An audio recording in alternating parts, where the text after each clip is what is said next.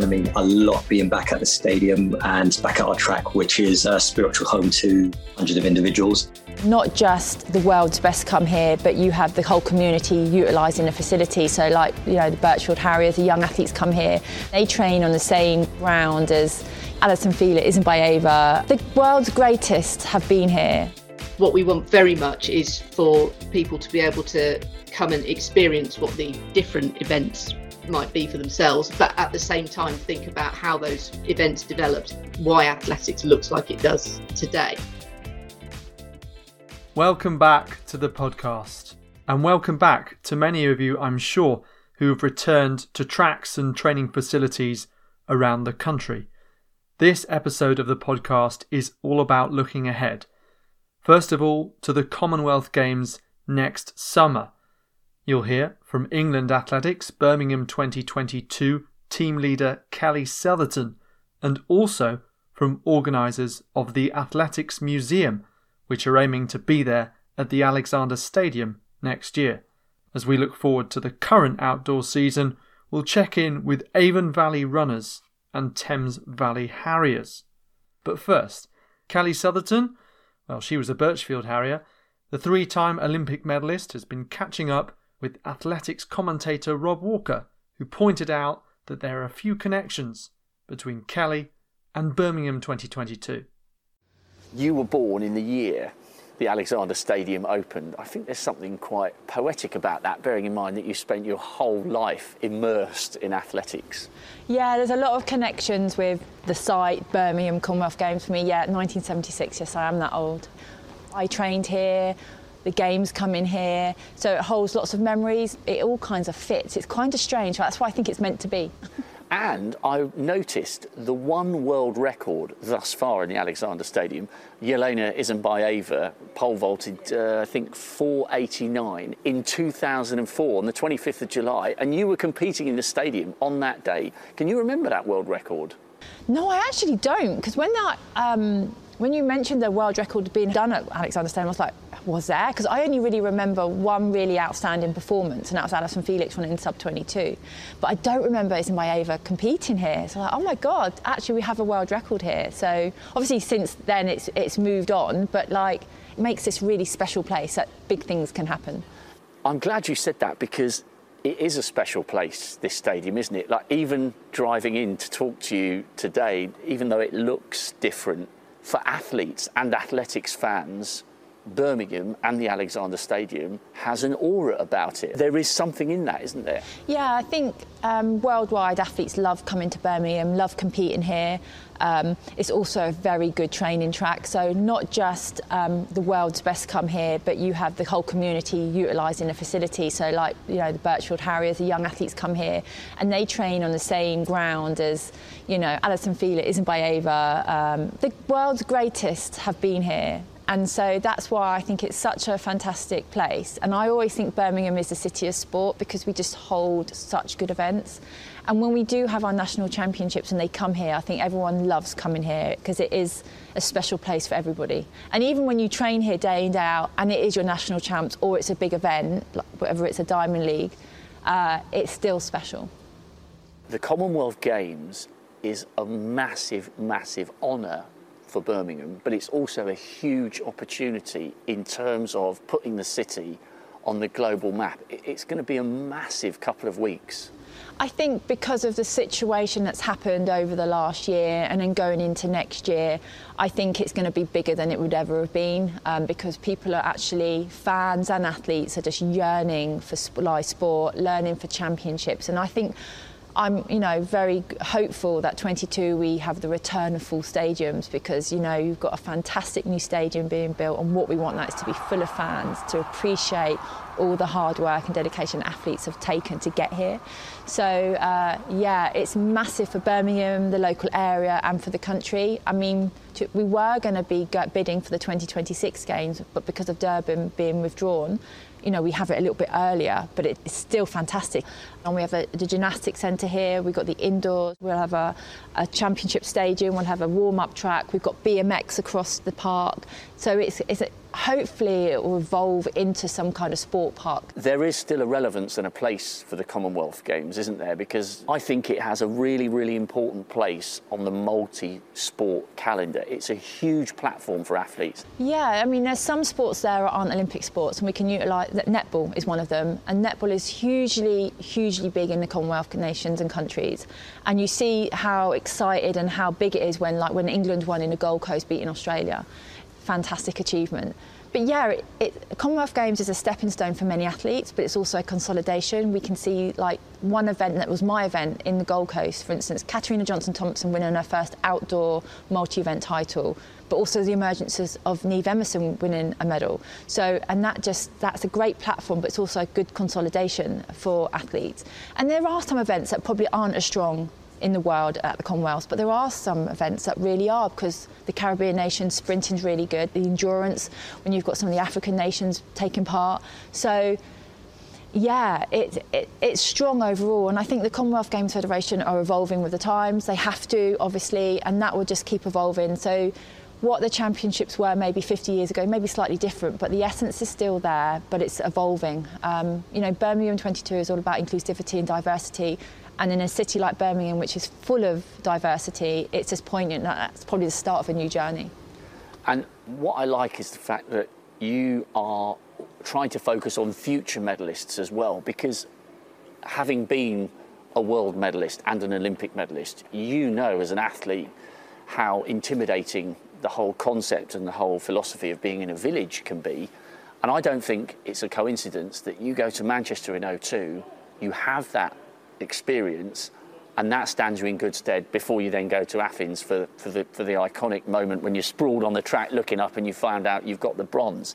It's a really good opportunity for world class future performers to just get a feel for how village life works. Yeah, absolutely. Um, it is a, it is very unique and it is a learning experience, and it is the best platform to learn because the next multi-sport Championships is the Olympics. So if you get that under your belt before the Olympic Games, you know, you're onto a winner.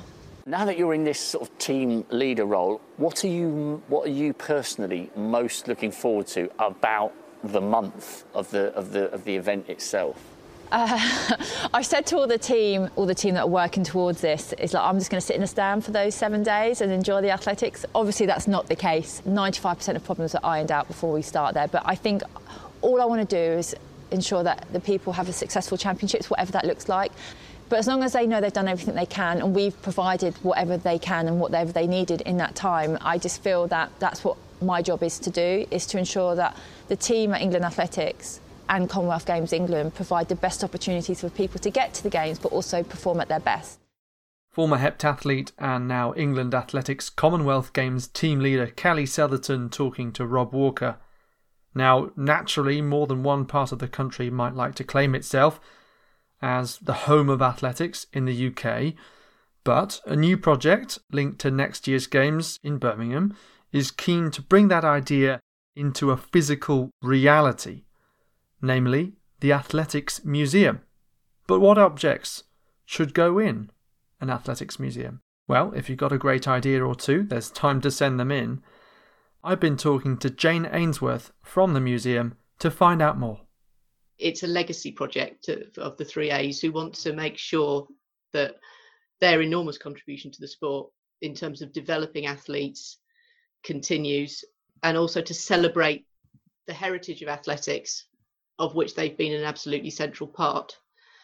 So that was one side of it. And then another came through the British Athletics Supporters Club, and in particular Philip Andrew and the late great Jack Miller, who also wanted to ensure that there was a permanent home for athletics in this country, which celebrated its heritage. A great opportunity seemed to present itself in Birmingham hosting the Commonwealth Games. And what we're hoping is that the museum will, when it becomes a physical reality, will be in Birmingham and hopefully up at the stadium, at the Alexander Stadium. One of the initial focuses was looking at the heritage of the trophies that were presented to 3A's winners, some of them go, dating back to the 1860s. and I answered a um, an advert in the supporters club newsletter for someone to catalogue the trophies. My background's in education. I was a teacher for 12 years, and now in university research. So I had done some work on telling the story of those trophies and the people who won them, and from that came this idea of bringing all these strands together to think about setting up a museum. Brilliant. And we have a, a, National Football Museum nowadays in, in Manchester. There are some other great museums, Museum of Irish Sport in Dublin. Why not have an athletics museum, as you say, a great opportunity? So, what's the vision behind, and I know this is being shaped at the moment, what's the vision behind what it might look like? I think what we would like is a place where anybody can come along and find out about the sport and the heritage of athletics initially our idea was that we would practice, if you like, by creating some little pop-up exhibitions at athletics events. Of course, COVID happened, so we moved online. We created the website, which at the moment has got one exhibition, if you like. What we're hoping that the museum will look like will be, yes, have a go opportunities. I keep using the the phrase "away you go" in, in memory of Ron Pickering at the end of we are the champions because what we want very much is for people to be able to come and experience what the different events might be for themselves but at the same time think about how those events developed how the heritage of those events developed why athletics looks like it does today but then we'd also like to look obviously at the the headline champions that you think about when you think about athletics on a national and international level and think about the people who for example are part of the England Athletics Hall of Fame. Think about the great rivalries that there were over the years. But we also very much want to think about the community of athletics and the clubs who are the heart and soul of athletics. So there would be opportunities for people to come along and find out not just about the events and being an athlete, but also the opportunities there are to be part of a club community, being a coach, being an official, being a record keeper, being a presenter, we want to think about the heritage of all the great clubs that there are around the country. Who are the people from the different clubs who have, have made the sport and the, the local sport in particular what it is today? Another area that we'd like to um, develop is a, a research area, so a physical space where records and data can be stored and people who have got an interest in the heritage of the sport, in, in the records of the sport, can come along and study, and we can store the heritage, some of which really is at risk. We'd also look to have um, a temporary exhibition, um, and temporary in museum terms means something like about 18 months. So our current temporary exhibition would be the, the history of the English Schools Championships. But in the future, we'd like to move on to look at things like, for example, celebrating 100 years of the women's 3As, which is uh, coming up in the next couple of years. You mentioned the one exhibition on your website to do with the ESAA, English Schools Athletic Association. There's some great stuff on there. I'm just going to read out a little excerpt. The lost years. School athletics was brought to an abrupt end. Now, that was not during the lockdown that we, we're having, but uh, between 1939 and 1946, the Second World War, there was no English Schools Championships. Mentions that in 1939, there were 777 competitors from 22 counties. In 1946, backdrop of uh, rationing and rebuilding, there was a 7,000 uh, full crowd to watch 850 athletes at uh, Eton and that event made a £600 profit for the uh, association. Well, a nice little sort of excerpt there showing some of the, the rich history. It's, it's great to see how that exhibition has provoked memories in a number of people who've read it. We had a, an email from um, a gentleman in Northern Ireland whose mother had competed at the 1946 event and she, she talks about being 16 and this idea of playing on the playing fields of Eton in 1946 when that would have been such a an important idea of i mean everyone still would have been feeling very patriotic and conscious of what one's identity was and, and how that was tied to the heritage of the country in general, as well as athletics. You get these little details like she talks about being the um, the smallest competitor. She says i was only knee high to an ant but she had to carry the flag. And she said when i think back on it now it was a tremendous honor but for me it was just a bit of a nuisance. It was ever so heavy. But anyway i got a silver medal. And it, it's lovely to hear the objects and the images that we've been able to put together for that exhibition have have provoked those memories um, in people and one of the ideas that we we would very much like to follow up is how we can use objects in particular to work with dementia sufferers to um, try and improve that terrible condition. Really interesting. You may have answered this question already. What would you say excites you the most, or, or has excited you the most about something that you've you found along this process? This is in danger, Alex, of being a very long answer because, frankly, everything excites me. I am like a kid in a sweet shop at the moment. I'd pick out two things really. One is just the level of support that we've already had from a huge number of people and organizations and the commitment that you can see from everybody. Volunteer John Mackey, who put together a lot of the work on the English Schools Project, and Nicola Evans at England Athletics, who stepped up to help us create the website the level of commitment that everybody at the English schools puts in to make sure that this event happens on such an enormous scale year after year. And they're doing this for the love of the sport. I mean, it's very easy when you're inside a sport to think that you're you're the special sport, but I'm slightly outside of it in the sense that I'm only a fan, I don't take part. It's been so striking how much commitment there is by so many people in terms of kind of the objects that have really inspired me, being able to work with the three A's trophies was really cool because you're touching greatness when you touch these trophies, even if you've got white gloves on, because you're thinking about who else held this trophy. And one of the first trophies that I got my hands on was the the women's 400 meter trophy, and then the, and the women's javelin. Kathy Cook and Tessa Sanderson were the people who I absolutely idolized as a kid. When you're working with these trophies or the men's 800 trophy with people like Tom McKean and Peter Elliott, they held this trophy, and that that gives you a, a real buzz. The walking trophy, for example, that is still presented today to the winner of the English Senior Championships, that's the person who's responsible for codifying athletics as it is today. That Chambers trophy takes us right back to why the sport is like it is how can people listening to this podcast get involved if they have some thoughts? The first way to, to get in touch with us is to obviously to have a look at the website, which is theathleticsmuseum.org.uk, and just to contact us through that website. Um, so it's just hello at theathleticsmuseum.org.uk. And on a basic level, if you just want to hear our news and to be on our mailing list, then just drop us a line there. Most people are probably listening to this thinking, why is she not giving us any kind of social media handles? And that's because we simply haven't got anybody to help us with the social media at the moment. And this is one of a number of opportunities for people to get involved. Um, we are looking for volunteers. This is going to be a volunteer based museum.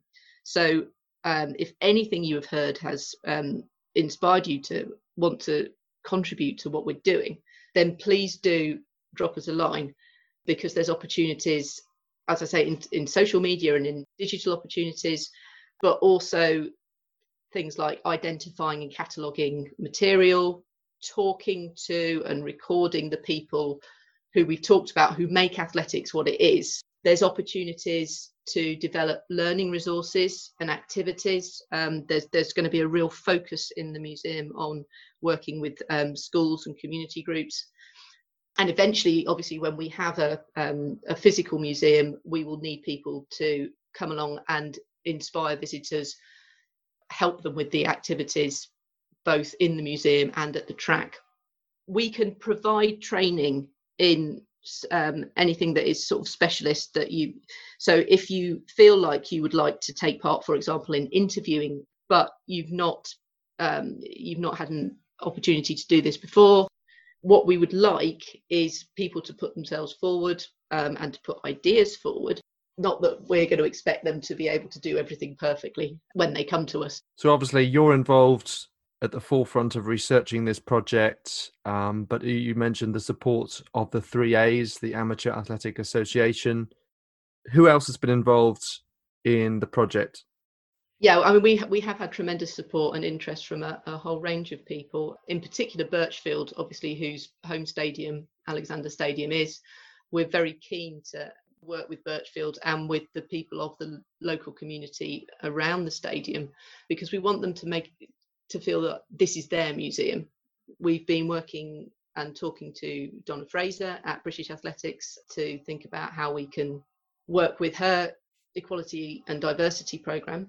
And last week we were also talking to Commonwealth Games England um, and thinking about how we might make use of their archive of materials. So we, we might end up with quite a few cuddly toys from um, previous Commonwealth Games, um, in addition to some really interesting stuff that they've got there on sort of sponsorship and how we support sport in this country. Do check out theathleticsmuseum.org.uk, which is the website that Jane Ainsworth mentioned. You'll find an exhibition on the history of the English Schools Championships that we mentioned, including this message from four time Olympian Mick Hill on his experience at the event. Hi, I'm Mick Hill, former Great Britain javelin thrower, and I've got incredibly fond memories of the English Schools Championships. I was lucky enough to compete three times for West Yorkshire. Oh, a long, long time ago now. Uh, I had an absolute disaster in my first one. Got a second in my second English schools and then won it down in Plymouth in 1983. I have to say, the English schools was one of those events that really got me into athletics and kept me in athletics. I actually loved the pressure of it. Going to the, the major championships of the year, you had a call room situation, so you had to warm up a long time before your event actually started. Um, you're up against all the best athletes in the country, and the officials always seemed to be on the on the card. They wouldn't let you do anything, and and so the pressure was there right from the off. You learn to cope with that, and you also learn that when you had a disaster, you had to wait another year before you could do it again. So again, it it helped with preparation for next year, and uh, I really loved that. And I think it did prepare me for a very good uh, senior athletics career. Um, fortunate enough to go to 20 major championships, including four Olympic Games, and uh, the pressures you feel in those events were very similar to those that I had at the English schools. And as ever, I'll be looking out for the results and seeing who the next superstars are going to emerge at the English schools. So good luck to everyone and uh, stay safe. Former international javelin thrower Mick Hill there. Don't forget to get in touch with the Athletics Museum if you'd like to receive their updates or submit ideas yourself. Now, in our last episode, we talked about returning to competition, and if you follow England Athletics on social media, you will have noticed some great clips from track and field clubs excited to return to training. Here are a couple of sound bites, starting off with Lil Morris, who is a leader in running and fitness, or LiRF, at Avon Valley Runners. To engage with our members, we've been doing a number of things. Firstly, our annual awards ceremony, which is normally held face to face, is going to be held virtually via Zoom this year. We've been posting the nominees for each category leading up to the event to get build up some excitement and some momentum. We're encouraging members to still dress up, and a local catering company is given the option to deliver buffet food before the actual awards. Secondly, we're posting sessions for both adult and junior athletes. We're doing this a couple of times a week, and these sessions are a mixture between hills and efforts just to give a little bit of variety there. We're also conscious that many of our members will be feeling isolated during this time. They may be at home alone. We've set up a WhatsApp group for four of the local towns, which enables members to run with one other person, socially distanced, at a pace which has already been determined in their local town. Behind the scenes, our committee have been hard at work at pulling together a number of items to ensure our members are welcomed back and that they're safe. We've been working with coaches and our COVID officer to ensure that our track facility is still going to be COVID secure when we come back to training sessions there. We've also had an influx of new volunteers who are taking on LiRF sessions. And this has been fantastic because they're then ready to take on training when they come back. We also have a number of members, including myself, who are now ready to take that step from LiRF to CiRF. Personally, I'm hugely excited for the return of club activity. Can't wait to see other members again at our training sessions and to also take on my CiRF. So I'm Andre Fernandez. I'm the general manager of Thames Valley Harriers, and we are really itching. Can't wait to get back on the track uh, as soon as possible. We cover the full spectrum of athletics across all the levels, all of the age groups, youth development, all the way through to masters and beyond. Uh, so yeah, we have an extremely comprehensive club membership. So we've been in regular contact with our athletes. So just be a case of introducing them to the exact steps that will be put in place for their return. And just to ensure that uh, any training that they have been doing on the sides uh, during our virtual sessions and our online guidance is to then just reintegrate that into the club setting that they're used to and just make sure that we we gauge everything on a case by case basis. Uh, just ensure that we're not jumping into the deep end too soon, too hard. We have gradual incrementation, you know, a gradual increase in what we do, and um, just to make it fun, engaging, and absolutely welcome. So, giving that giving them that family feel, that's going to be our main focus. It's going to mean a lot being back at the stadium and back at our track, which is a spiritual home to hundreds, uh, hundreds of individuals. And so, yeah, finally opening those gates, knowing that we've got all the safety procedures in place, we're fully risk assessed, and we have the backing of our local council as well. Um, I, I, personally just can't wait. It's going to be a massive, massive relief, a huge weight off of everybody's shoulders, and uh, an important step back to normality and reality for our members uh, from a, a, mental health perspective, which is um, much needed and certainly kept um, you know close to our hearts uh, throughout this difficult time. Well, great to hear those clips recorded during the lockdown that, as I speak currently, we are starting to head out of. Please do check the England Athletics website where guidance is regularly updated and look up our social media channels Facebook, Twitter, Instagram, and YouTube for more content like what you've just heard. This has been the England Athletics podcast on Spotify, SoundCloud, Apple, and Google Podcasts. Don't forget to subscribe, and I'll speak to you next time.